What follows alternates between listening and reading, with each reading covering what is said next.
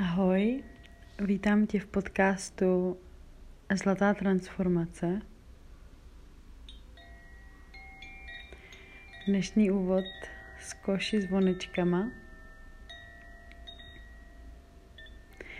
Zlatá transformace nese novou epizodu a dnešní epizoda bude na téma, které se možná bude jevit hutně, ale zároveň je velice nebo může být velkým potenciálem pro lehké a nové a světelné a možná i pochopení k tomu ho převzít trošičku nově a jinak. Dnešním tématem je destrukce, sebedestrukce, sebedestruktivita. Každý nový den, kdy mi přichází do prostoru nejedna krásná žena s tématy,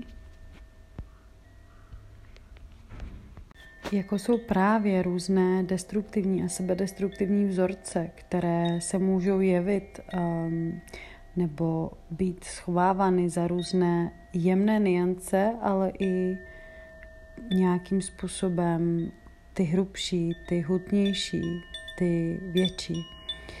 A tak mě moje cesta obecně uh, říká a vede nejenom sdílet se tím, co dělám, což už nějaký pátek dělám, ale zároveň i sdílet mluveným slovem, protože to mluvené slovo je nějakým způsobem můj vlastní kanál, jak zprostředkovávat sebe a informace, nějaké vhledy, tak je to také uh, chuť objasňovat ten osobní příběh, protože už v minulé epizodě, kdy jsem mluvila o chtění je minulost, jsem zdůrazňovala, že ten příběh každého jednotlivého léčitele, terapeuta, healera nebo člověka, který pomáhá ostatním, je velice důležitý už z toho důvodu, abychom pochopili, že pokud je to autentické a pokud je to skutečné, že právě i tento člověk uh, sám vzešel z nějakého temného místa nebo z něčeho, co ho vedlo k těm skutečnostem, aby mohl vykonávat, předávat a posouvat své vědomosti, znalosti a zkušenosti právě na základě vyvěrající z tohohle příběhu. Proč je to tak důležitý sdílet? Je právě proto, aby se ukazovalo, že je to možné, že je možné přesáhnout nějaké naučené, zajeté, znalé, ať už to jsou vzorce, ať už to jsou geny, genetické úrovně bytí, uh, linie z rodu a všechny možný další témata, až mi tady jde slovo stigmata, která máme v systému a dost často si ani neuvědomíme, že je můžeme přesáhnout, že je můžeme změnit. A velice mne ladilo uh, dojít do tohoto bodu, sdílet uh, to téma sebedestrukce, protože ve své terapeutovně vnímám a vidím každý den uh, velice krásné ženy, ženy, které mají obrovský potenciál, ženy, které jsou mnohdy velmi úspěšné a témata, se kterými chodí, se velice často opakují, i když jsou různá. Může to být nedostatečná důvěra v sebe. Může to být téma poruchu příjmu potravy. Může to být sebe poškozování se. Um, bývají to různé onemocnění v oblasti luna, gine, gynekologické problémy, problémy s trávením a tak dále. Nedávno jsem o tom také psala článek na blog a napadlo mě se dostat k té destruktivitě, destrukci a vlastně sebedestrukci, sebedestruktivním vzorcům chování a jednání, protože to s tím velice úzce souvisí. A když jsem si tak říkala, že přinesu tuto epizodu, tak eh, jsem si vzpomněla na frekvenci, energii, na slovo, mír. Na mír, po kterém tolik každý z nás jako živá, citlivá, živoucí, jdoucí bytost tímto prostorem tady na zemi touží a toužíme. A zároveň si myslím a cítím, že mnoho z nás ani neví, co to ten skutečný mír je, co to znamená, o čem vlastně vypovídá. A velice mne zaujalo jedno povídání, byl to překlad si z té knížky, který překládala paní Křížová. Pokud ho dohledám, tak ho někde hodím možná i pod podcast jako inspiraci. Každopádně já jsem se zamýšlela nad tím, že možná mnozí z nás ani neví, co to ten mír je. A abychom žili tady na zemi v míru, um, skutečně potřebujeme žít a prožívat mír sami v sobě. A pokud sami v sobě nežijeme mír, neprožíváme mír, nejsme v míru se sebou, nejsme v pokoji, tak si netroufám ani představovat, jak můžeme o míru smýšlet v tom, mm, řekněme, globálním nebo kolektivním měřítku, nastavení. A tak mě to vedlo se zamýšlet trošku hlouběji nad těch různých sebedestruktivních úrovních bytí. Minulý podcast možná pro mnohé byl trošičku kontroverzní, hodně jsem používala slovo Bůh a mluvila jsem o čisté esenci Boha, o světle. A dneska to možná bude trošičku zemitější. Eh, budu hovořit více o tématech, které jsou možná um, nám všem bližší uh, jako lidem, kteří, řekněme, řeší každodenní život a přesto nejsou nějak oddělené od toho, kam směřují. Protože já věřím, že směřují právě k tomu Bohu. Já věřím, že právě ten mír a ta mírová skutečnost toho pokoje, který si nese každý z nás v sobě, je právě ona sama tím Bohem, tou božskou esencí, protože tam, kde je Bůh, tam je mír, tam je láska. A skutečně, pokud naše bytí je plné různých sebedestruktivních úrovní, vnímání a vzorců, tak ano, nejsme plně propojeni s Bohem. Bůh nevstoupil plně do našich systémů a my stále nevěříme. Nevěříme sobě a nevěříme ani ničemu kolem nás. Jsme plně vytrženi z toho kontextu, co je skutečná realita, co je to nastavení obecného bytí a žití, ten tok života. Protože mnozí z nás um, možná můžete, můžeme zaznamenat v různých duchovních úrovních mm, nebo nějakých společenstvích, že se mluví o jakési napojenosti a odpojenosti a že tyto jsou napojení a tyto jsou odpojení. Primárně teda mluvíme na zdroj nebo na Boha, ale pojďme si říct, že ta skutečnost je taková, že každá vtělená bytost Každá uh, lidská bytost, která přišla na tento svět, manifestovala se a zhmotnila se, nemůže být oddělená. To znamená, každý z nás, který tady kráčí po této zemi, ať už si toho je nebo není vědom, je součástí těchto energií. Je součástí božího plánu, je součástí uh, volby své duše která se rozhodla prožívat skutečnost svého života tady v tomto manifestovaném lidském těle. To, že zapomněla, nebo se z nějakého důvodu na základě bolavých míst a traumat eh, v podstatě vědomě, nevědomě oddělila od toho zdroje, od Boha, to už je jiná rovina. A já se dnes chci dotknout té sebedestruktivity, těch destruktivních vzorců chování, protože mm, Mnoho eh, lidí, kteří na sobě pracují, pracují na sobě velice dlouho a nějaký, na nějakých úrovních mají pocit, že stále určité věci nedoklapávají, že nejsou tam, kde by si přáli, aby byli um, a blá, blá, blá. Já bych jenom chtěla říct, že součástí celého našeho vývoje lidstva a vůbec evoluce je určité a jisté zrání. A Jedna věc je chtění jednotlivce, druhá věc je chtění kolektivu a třetí věc je nějaký boží plán a řád. Já už jsem několikrát zmiňovala ve Zlaté transformaci, že my skutečně přecházíme do nového věku. My už se v něm nacházíme, ale jsme pořád v tom přechodu. a to sebou nese jisté formy nového. Každý z nás, i ten, kdo si toho je vědom, i ten, kdo si toho vědom není, to pociťuje. Eh, ty změny, kterým jsme všichni vystavováni, ať už jsou to malé změny, velké změny, osobní, kolektivní, jakékoliv. A v tom novém věku, v tom novém čase se po nás skutečně nechce, aby jsme sebou táhli tu káru těch zápisů karmických těžkostí. A my jsme tak všichni nuceni na sobě nějakým způsobem pracovat. Každýho z nás to nutí. Ten, kdo se rozhodl vědomně to přijímat a vědomně se sebou pracovat, tak to má na určité úrovni snaží v tom, že si je vědom, co se děje, co se odehrává.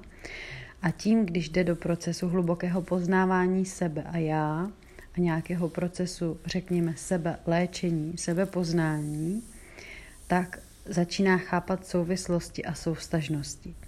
Ten, kdo nevědomně jenom jde s životem a jde na nějaké úrovni, řekněme, toho autopilota, no tak zrovna tak je, jak se říká, fejsován s těmi různými uh, útrapami života, akorát, že si jich není vědom a stále se ještě zlobí, je v nějakém odporu.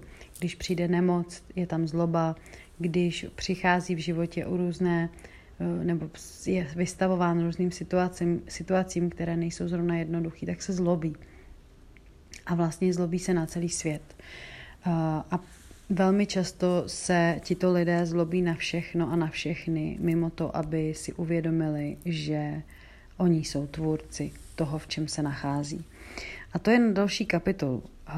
Mým záměrem je zabývat se tou sebedestruktivitou proto, že ty úrovně bytí, i když na sobě pracujeme jako lidi, neznamená, že v sobě nemáme tyto sebedestruktivní programy a že um, oni mají velice hlubokou úroveň. To znamená, že i přesto, když zvládneme zpracovat v sobě hluboká témata, která třeba souvisí se závislostí, která uh, nahlídneme a pochopíme a počase se jich zbavíme, tak uh, pokud na sobě skutečně pracujeme a pracujeme na sobě soustažně, tak pochopíme, že tyto roviny mají hlubší souvislosti, že mají mnohem více vrstev, mnohem více rovin. A tady se dostávám k tomu příběhu, když jsem mluvila o tom, že je důležité, aby léčitel, healer nebo někdo jako průvodce sdílel i svůj příběh, abychom pochopili, že i on uh, dokázal přejít nějaký most pomyslné mlhy, možná vyjít z temnoty a skutečně žít mimo ty vzorce, které mu byly dány do vínku a tím mít příkladem těm dalším z toho důvodu, aby bylo vidět, že je to možné. A my pokud chceme projít v životě nějakou změnou, pokud chceme skutečně žít změnu, tak musíme změnit své myšlení. My skutečně potřebujeme změnit své myšlení, abychom pochopili, co se odehrává. A proto tady jsou ty hlubinné terapie a různé, různá práce s podvědomím a uh, různé um, sebepoznávací metody, kdy my jdeme do určité hloubky, abychom pochopili na základě různých věmů, ať už to jsou hledy, ať už to jsou různé prožitky, abychom pochopili, co se skutečně odehrává. A díky tomu pochopení my potom skutečně můžeme měnit myšlení, protože se na ty věci už díváme trošičku jinak, jak se říká, z jiného úhlu pohledu, z jiné perspektivy. Proto si dovolujeme se poznávat ze svého nitra. A potom je důležité tyto, tyto prožitky skutečně aplikovat. Skutečně aplikovat do toho života, tím, že si dovolujeme měnit tu mysl. O tom jsem tady hovořila už několikrát a mluvila jsem tady o programech nastavení mysli, kdy právě jako různé techniky, jako například půst a i jiné metody, které nám pomáhají vlastně vystoupit z toho zajetého a podívat se díky tomu zastavení na to, jak skutečně smýšlíme, eh, nám dává obrovskou um, obrovskou svobodnou vůli v tom se rozhodovat. Pochopit, že máme tu svobodnou vůli, se rozhodovat, jak smýšlíme. A abychom mohli začít dělat změnu v tom myšlení, je potřeba něco změnit i v našich, jak se říká, návicích. Eh, to, jakým způsobem každodenně fungujeme, Máme vystaven den z různých rituálů a z různých návyků. A pokud je opakujeme neustále dokola, tak ani nezjistíme nebo nedovolíme si tam mít ten prostor, kdy začneme pozorovat, jak přemýšlíme, jak fungujeme. Proto vždycky říkám lidem, když skutečně chtějí žít nějakou změnu, i potom, co si tady u, u mě v terapii něco odžijí, je potřeba měnit ty malé návyky. Možná, pokud něco dělám neustále dokola, to přestat dělat, i když je to třeba funkční.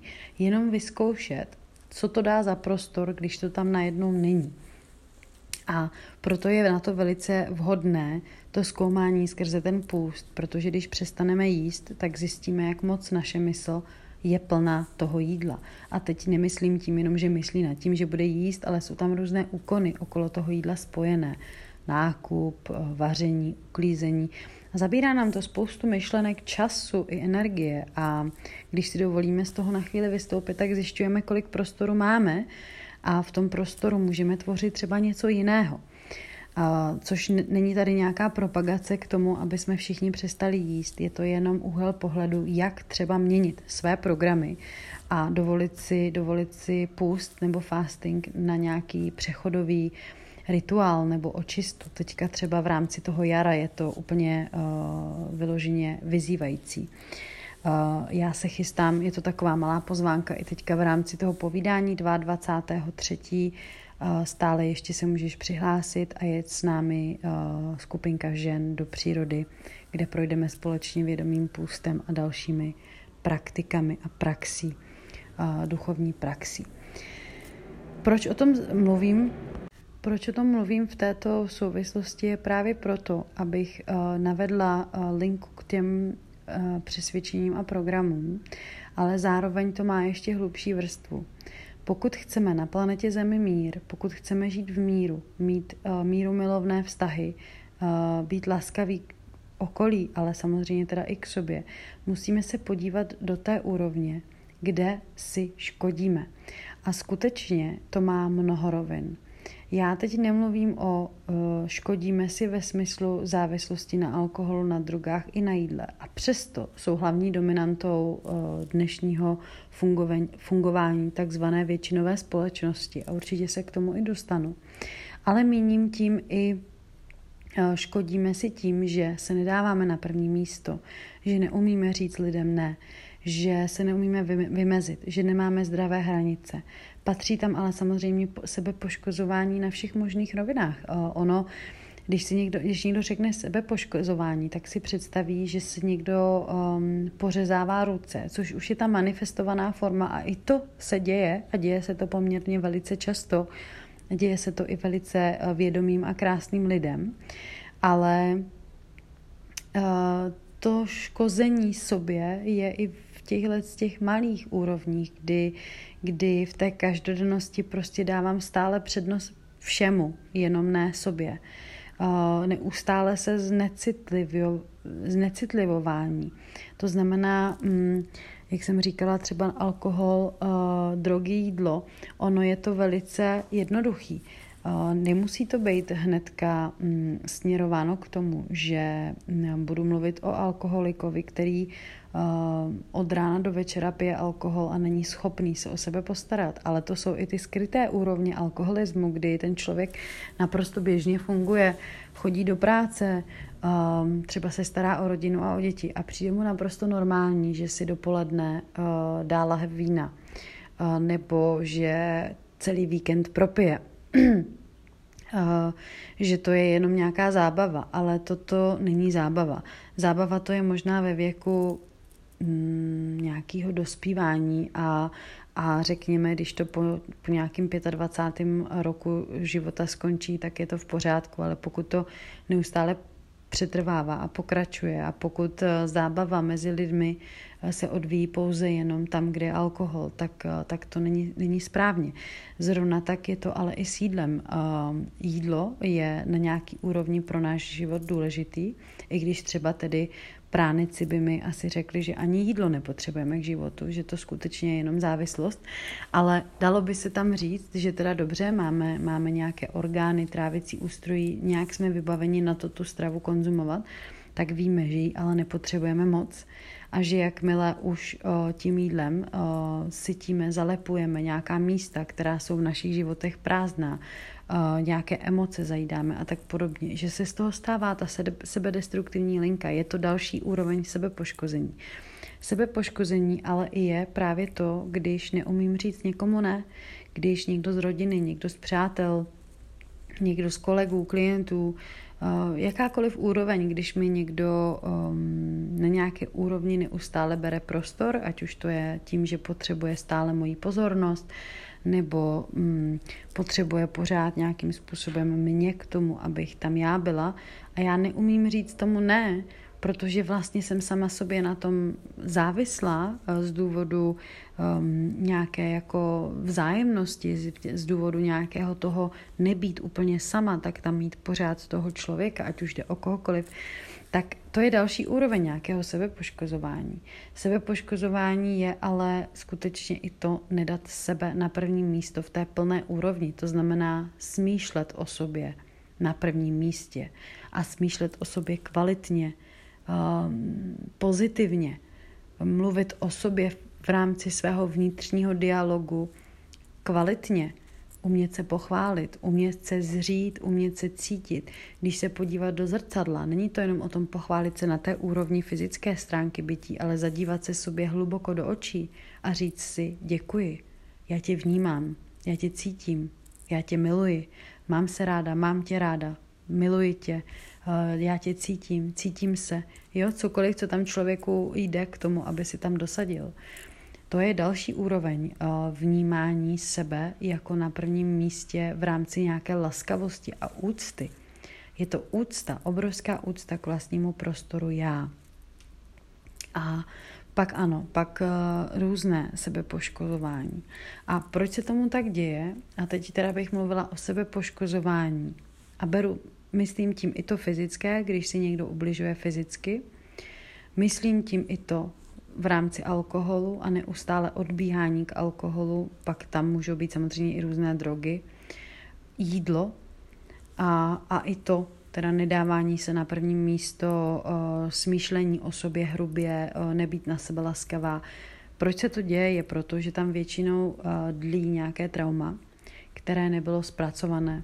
To trauma je pravděpodobně neustále restimulované, takzvaně otevřené a bytost se stálým odpojováním, to znamená znecitlivováním se, jakoby uniká do toho, co je mimo realitu, do toho, co je mimo teď a tady, do toho, co je mimo vnímání mého těla. A to je, prosím, ano, je to alkohol. Každá sklenička alkoholu toto dělá, znecitlivuje, odpojuje. Odpojuje od zdroje, odpojuje od našich kořenů, odpojuje od těla. Samozřejmě to dělá veškerá škála drog a dělá to i jídlo ve velké míře, eh, v přehnaném množství, v nevyladěných podmínkách. Ehm, jídlo nese taky informace, takže eh, může to být konzumace nesprávného jídla a tak dále. A zároveň tedy i, ta, i to nedat sebe na první místo a neustále se vyplňovat Eh, svůj čas různými aktivitami ve smyslu odbíhání od sebe, eh, komunikace neustále s někým jiným než se sebou, protože jako kdyby to bytí, naše vlastní, nechtělo být v tom prostoru plně samo, úplně, úplně samo v té čistotě a plné citlivosti, protože by cítilo bolest. Protože by cítilo bolest. A ta bolest, uh, ona může se jevit tak, že vlastně nevíme, odkud pochází.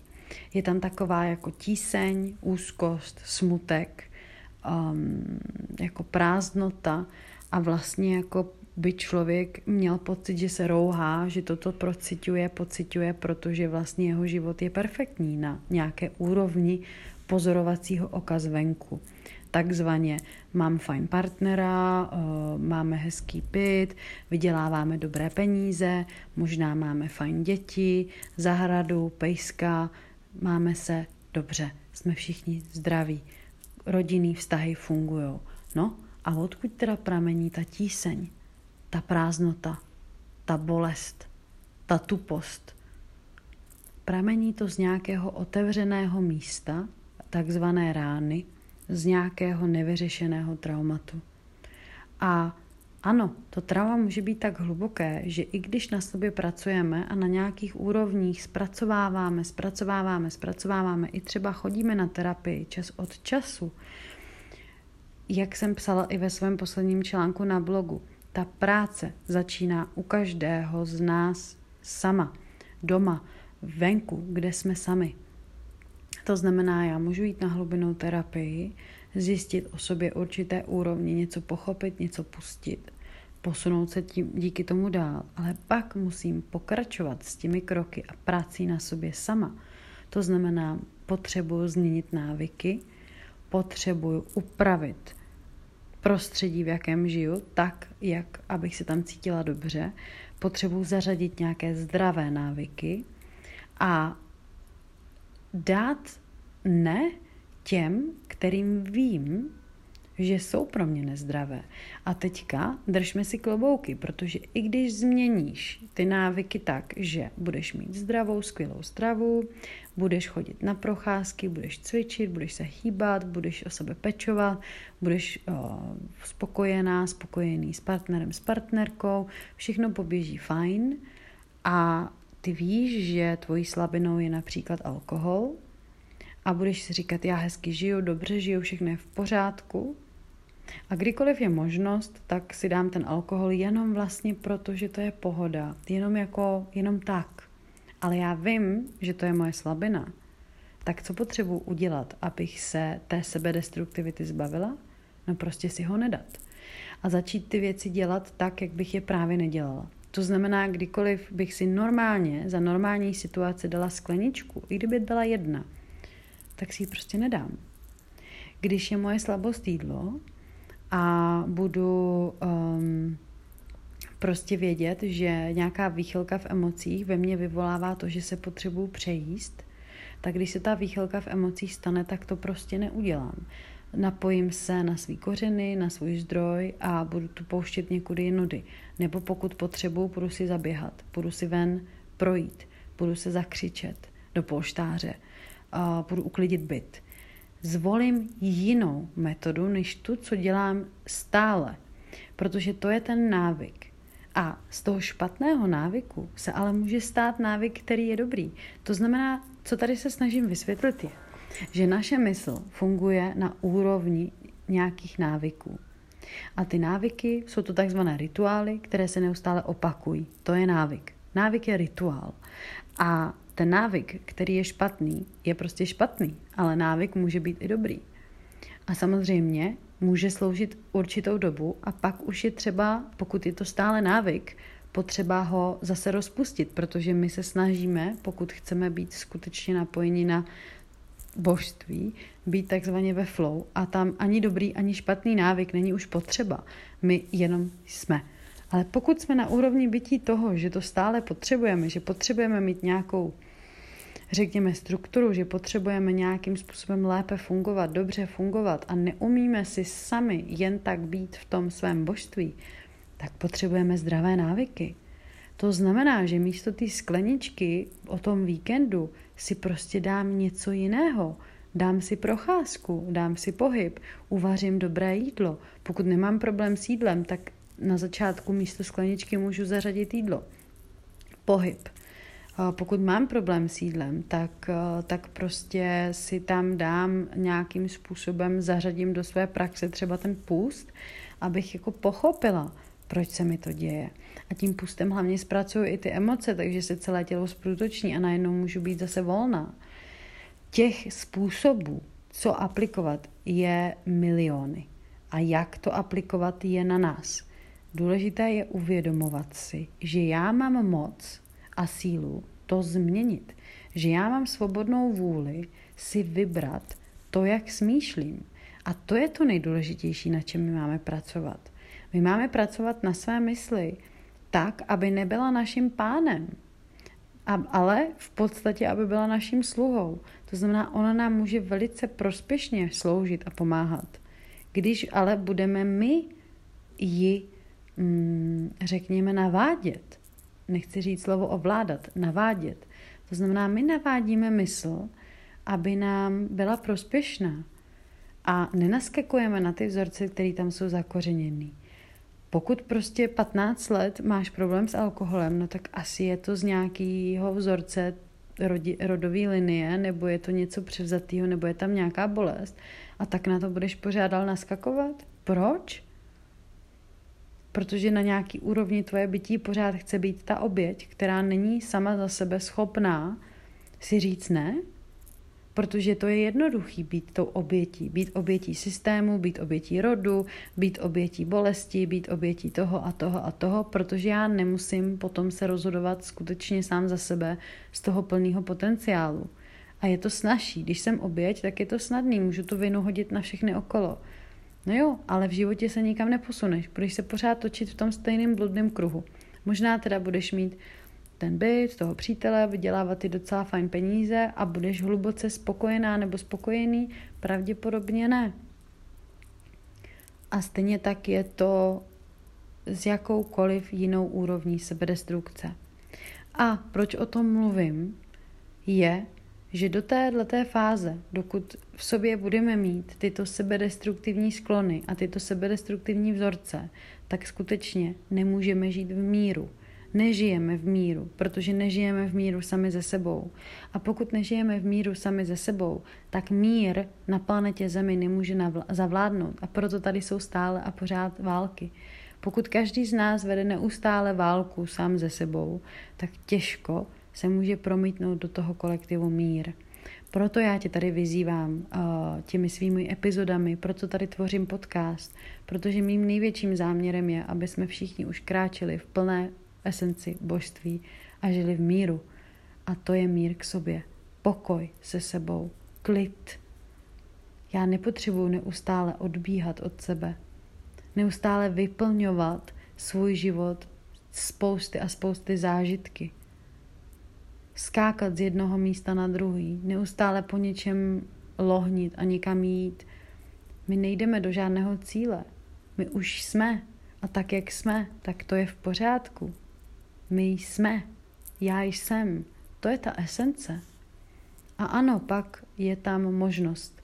Pokud je tam nějaká vize, cíl, nebo řekla bych lépe záměr, tak by to mělo být hledání odpovědi na otázku, jak mohu jako já, jako já jsem, z té vyšší podstaty, být prospěšná a prospěšný celku.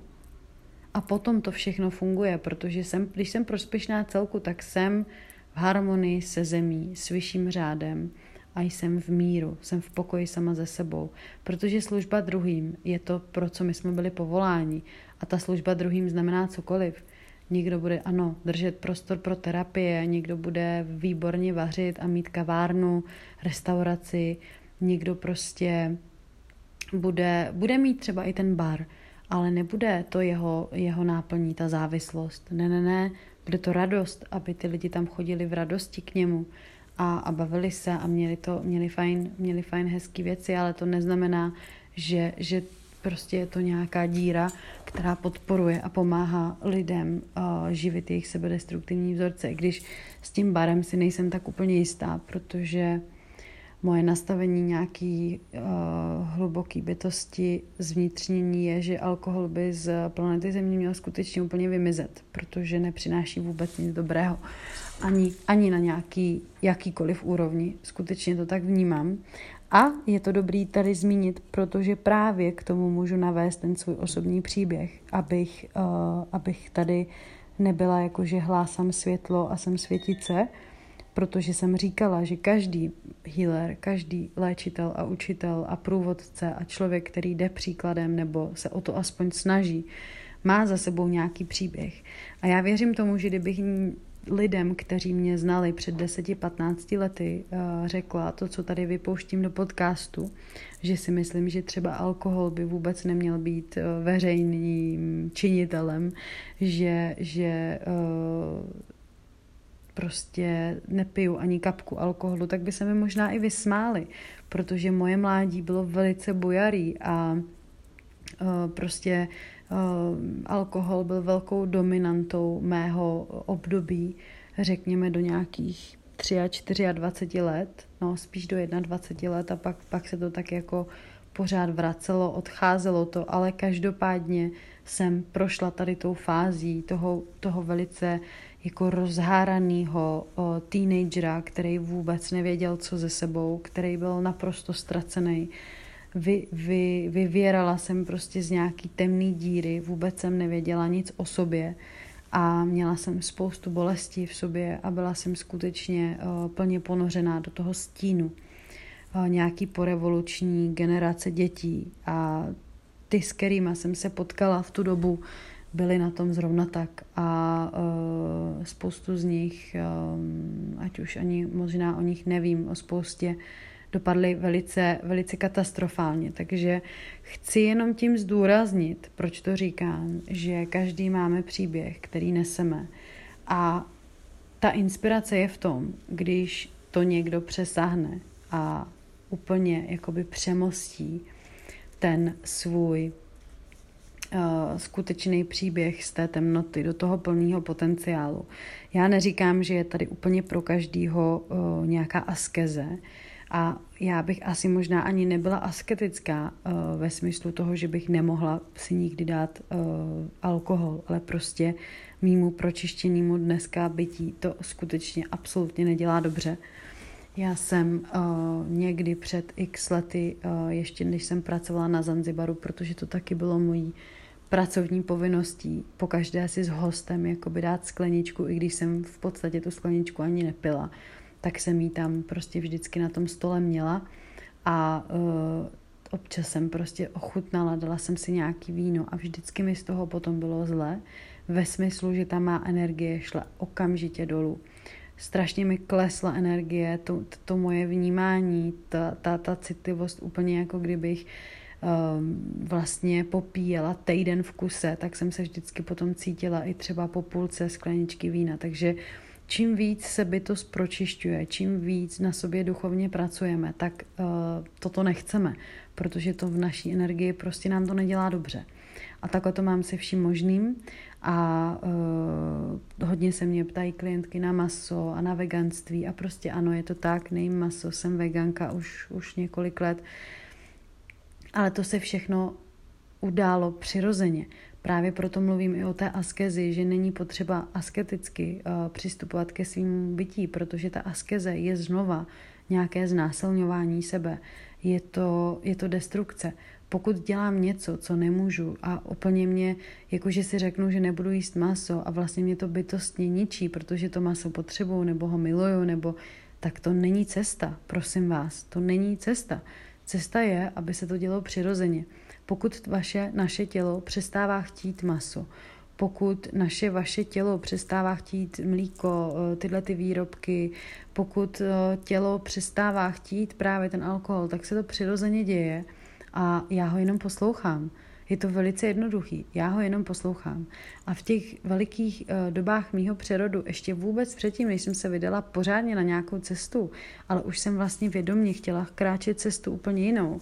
Já si pamatuju na to, že kolem mě všichni pili. A já jsem už, moje tělo už opravdu velice nechtělo ten alkohol a já už jsem vůbec nechtěla pít a občas se mi ještě dělo, že prostě, jak jsem byla v, mezi, v tom prostředí těch lidí, kde se to neustále jako opakovalo, tak jsem třeba někde ujela a pak mi bylo strašně. A vlastně to tělo si samo říkalo a najednou to prostě odcházelo, odcházelo, najednou jsem vůbec věděla, že, prostě, že už bych šla přes sebe, že to nejde tak samozřejmě mě čekala taková doba, kdy jsem opouštěla všechny různé kruhy přátelský, opouštěla jsem různé vztahy, opouštěla jsem prostě bydlení, opouštěla, opouštěla jsem obrovské množství různých forem bytí od té doby, co jsem se rozhodla tuhle cestu jít. A když jsem odlétala tehdy um, do Tajska, do Asie na svoji cestu vůbec jako ponořit se hluboce na jogovou cestu a Vůbec jsem ještě nečekala, co za těch x desítek nebo za, za těch deset let všechno budu dělat a čemu se budu věnovat, tak jsem opustila, pustila a nechala úplně všechno. Všechno. Vzdala jsem se práce, vzdala jsem se tehdejšího kluka, vzdala jsem se bytu, vzdala jsem se všech přátel, vzdala jsem se všech tady těch uh, návyků, všech, všeho toho, co prostě nějakým způsobem tvořilo do té doby moji realitu, tak jsem to všechno nechala jít. A to nejsou zas tak jednoduchý rozhodnutí. Ne, když je vám 7 a 8 a 20 a vydáte se na cestu vůbec, nevíte, kam jedete, jedete sama, sám. Jako to jsou věci, které člověk, a, a není to jenom o té zkušenosti, ta zkušenost se potom musí implementovat a žít. A já jsem skutečně, žila jsem dva roky v Ázii, pak jsem žila skoro dva roky na Zanzibaru, žila jsem různě po Evropě. Vrátila jsem se do Čech, měla jsem vždycky nějakou přestávku, kdy jsem tady byla, pak jsem zase odjela. A v roce 2020, když jsem byla do, vlastně donucená se sem vrátit úplně jako do Čech, tak jsem věděla, že já už nejsem ta stará já, která odjela z těch Čech, aby teda našla kus sebe, což se podařilo, ale stále to nebylo integrovaný, žitý a taky jsem potřebovala žít ty kořeny tady u nás v Čechách, podívat se do té rodiny, do té DNA struktury, do těch rodů, podívat se do toho, co tady skutečně je, od čeho pořád tak utíkám, protože nejen, že jsem se hledala a vzdělávala a učila, taky jsem hodně utíkala, protože jsem cítila, že se tady nemůžu nadechnout. A ano, to se potom musí žít. Takže já jsem se vrátila a musela jsem ty změny žít. To znamená verbalizovat věci, které jsem v sobě měla nahromaděný, učinit určitý kroky. A díky tomu, že jsem to skutečně dělala, díky tomu, že skutečně žiju tu svoji podstatu, to, pro co jsem se před těmi lety rozhodla, tak ano, tak dneska můžu držet prostor pro terapie. Dneska můžu eh, nějakým způsobem tady na, ta, na, nahrávat podcast a hovořit o potenciálu a svých darech.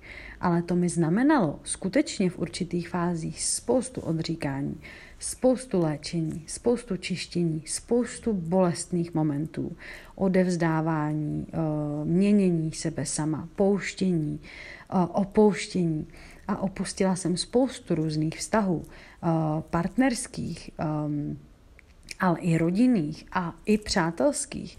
A skutečně i ty momenty, už když jsem byla na té cestě, kdy jsem žila například v Ázii a měla jsem tam dokonce partnera, uh, taky cizince a prostě už jsem byla v tom bodu, kdy to bylo, že spolu zůstaneme a pak se mi teprve začaly díky tomu vztahu objevovat určitý věci, které ještě nebyly zpracované a potřebovala jsem z toho odejít a učinila jsem ty kroky. A odejít potom i z té země snů, o kterých si myslíte, že je vaše země snů, například, kdy už teda vypustíme, teda pustíme nějaký starý úrovně bytí, který necháme jít a teď se dostaneme do toho nového prostoru, do toho nového sektoru, do té nové reality, kde jsou úžasní lidé, všichni smýšlí podobně, všichni jsou stejně naladění, do toho tam je nový partner, do toho je, je to všecko jako úžasný, vypadá to jako sen, který jsem si přesně vysnila. A toto potom opustit je ještě mnohem těžší, než opustit ty, ty destruktivní a nastřádaný bolavý věci, ze kterých člověk tak nějak pomyslně uteče ještě rád, když si to potom dovolí a zpracuje a do, konečně udělá ten krok do toho neznáma, tak se mu obrovsky uleví. Ale opustit a odejít z míst, které jsou nádherné, eh, třpitivé, vysněné, takové, jaké si žena, muž může jenom představit, ale na nějaké hluboké úrovni ví, že to ještě není to ono, že to je ta iluze, že to je nějaký háček v tom, mm, že to ještě není celé a že skutečně z toho musí odejít, tak tahle místa opustit potom je velice těžké. A já jsem takhle opouštěla několikrát. Opouštěla jsem Asii, po dvou letech měla jsem tam skutečně spoustu přátel, zázemí, uh, úžasný. Prostě žila jsem tam v džungli, pět minut na skutru na pláži, úplně na samotě, v přírodě úžasný. Každý den jsem pila kokos, měla jsem tam prostě svýho kluka, uh, říkám spoustu přátel, učila jsem tam jogu. Nic by mi nechybělo. Ale, ale, ještě to nebylo dokončené a já jsem o tam musela odjet. Takže i tam jsem dávala s Bohem. Pak jsem se dostala na Zanzibar, kde jsem měla velice v podstatě lukrativní zaměstnání a zvenku to vypadalo určitě velice úžasně, že, že žiju tak, jak žiju a tak dále a tak dále a mohla jsem tam zůstat a vydělávat spoustu peněz a, a spokojit se s, nějakým, s nějakou úrovní, která ale stejně pořád nenaplňovala tu mojí hlubokou mysl, mysl, ale i misi. Prostě to nebylo pořád to, za čím já jsem si šla. A znova jsem to musela opustit. A nebylo to jednoduchý. Opustit tu práci, opustit i tu jistotu najednou nějakých výdělků, opustit to úžasné místo. Nejhezčí místo na světě, kde jsem kdy byla. Tam, kde jsem já žila. Ty nejtyrkysovější, nejbělejší pláže. Každý ráno jsem se tam bosou nohou procházela a taky jsem to opustila. Opustila jsem různý místa. A je důležitý to zmínit, proč to říkám je, že a proč sdílím i víc ten příběh tady teď a v tuhle chvíli je právě proto, že je to možné, že je možné změnit svoji mysl, že je změnit že je možné změnit místa, ve kterých žijeme, vztahy, ve kterých jsme, eh, že můžeme změnit sebe, pokud si to dovolíme. Je to jenom o nějaké vůli. A ta vůle ale je to ten soulad, protože vůle je v souladu s boží vůlí. Vůle je to napojení na Boha. Mnozí říkají, je to intuice. Intuice je také na nějaké úrovni komunikace s božstvím, ale pokud nejsme skutečně plně ukotveni v sobě a nemáme dostatečně silnou vůli a víru, tak ta intuice může být matoucí, protože si můžeme říkat, já se rozhoduji intuicí, ale vlastně to tak úplně není. Ta vůle, silná vůle člověka je skutečně založená na nějaké hluboké connection, nějaké hluboké propojenosti s Bohem. A pak si člověk musí uvědomit, že není oběť, že má svobodnou volbu a tedy boží vůle je v souladu se svobodnou volbou a tím má možnost se rozhodovat. A každý z nás má možnost se rozhodovat. Na to neexistuje výmluva. Osud. Já znám lidi a příběhy s tak náročnými osudy, Znám ženu, která sedmkrát zkrachovala svým biznesem.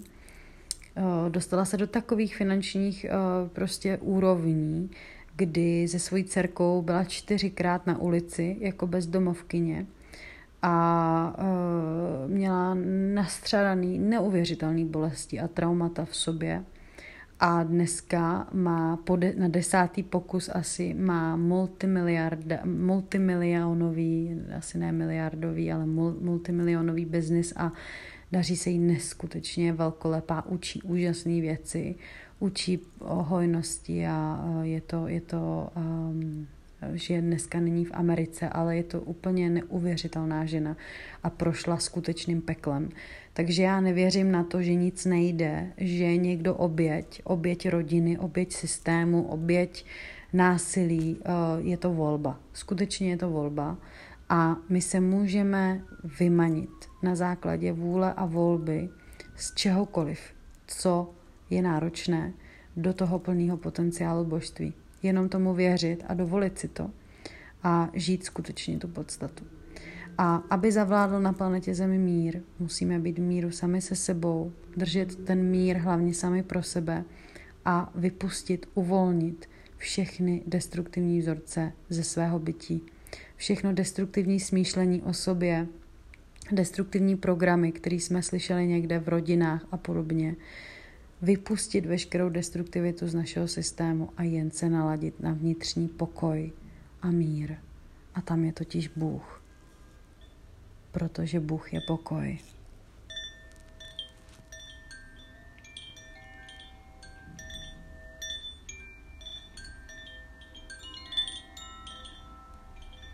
A v závěru ti přeju pokojný přechod do jara.